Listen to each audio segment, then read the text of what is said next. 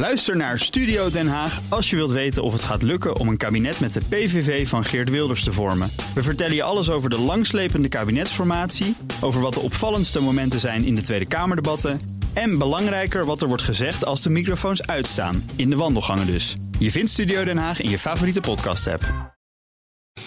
De column van Marianne Zwagerman. Ariana Grande had een beter antwoord op terreur dan die strenge mevrouw in haar mantelpakje, las ik ergens. Nou was ik best onder de indruk van de speech van Theresa May in haar zwarte pakje zondag na de aanslag in Londen. Dus ik startte YouTube op om te bekijken wat ik allemaal had gemist in Manchester. Nou, best veel inderdaad. Wat een indrukwekkend geluid komt er uit die kleine Amerikaanse op haar torenhoge hakken. En dan Justin Bieber, die met alleen een paar tokkeltjes op zijn gitaar soulvol die massa mensen toezong. Kom daar maar eens om bij Bob Dylan. Het had alleen allemaal de diepgang van een Instagram-account. Natuurlijk kan je niet tegen de vaak uitgesproken boodschap zijn dat je haat niet met haat bestrijdt, maar met liefde. Maar voor een liedje met een beetje relevante inhoud moesten Ariane en Miley teruggrijpen op een cover uit de jaren 80. Protestliedjes, daar doen deze schatjes niet aan. Terwijl zij leven in een wereld waarin nogal wat aan de hand is.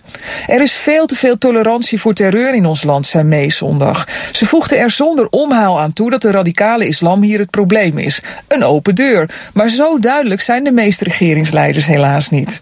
Vraag is natuurlijk wat we er als westerse samenlevingen aan gaan doen. In elk geval moeten media ook hoog nodig in de spiegel kijken die mee tussen de bloedspatten door aan de muur timmerden. Want daar gaat nog steeds het nodige mis. Bij NOS die het nodig vond om op tv de speech van May en ooggetuigen in Londen te censureren. Door het woord islam eruit te knippen. Bij programma's als Nieuwsuur die met enige regelmaat radicale Nederlandse moslims aan het woord laten, alsof het goedwillende en betrokken burgers zijn. Maar zelfs in de sport. De geldschieters van IS financieren ook een flink deel van de Europese voetbalcompetitie. Ja, bitter genoeg ook Manchester City. In het Midden-Oosten zijn jongeren net zo verslaafd aan hun schermpjes als wij, maar de meeste vormen van entertainment zijn verboden terrein. Naar onze voetbalhelden mogen ze wel kijken.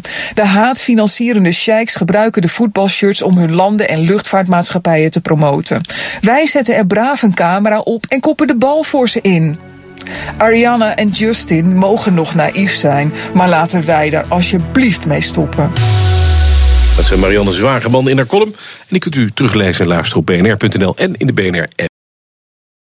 Ook Harm Edens vind je in de BNR-app. Je kunt BNR Duurzaam niet alleen live luisteren in de app, maar ook terugluisteren als podcast, zoals al onze podcasts.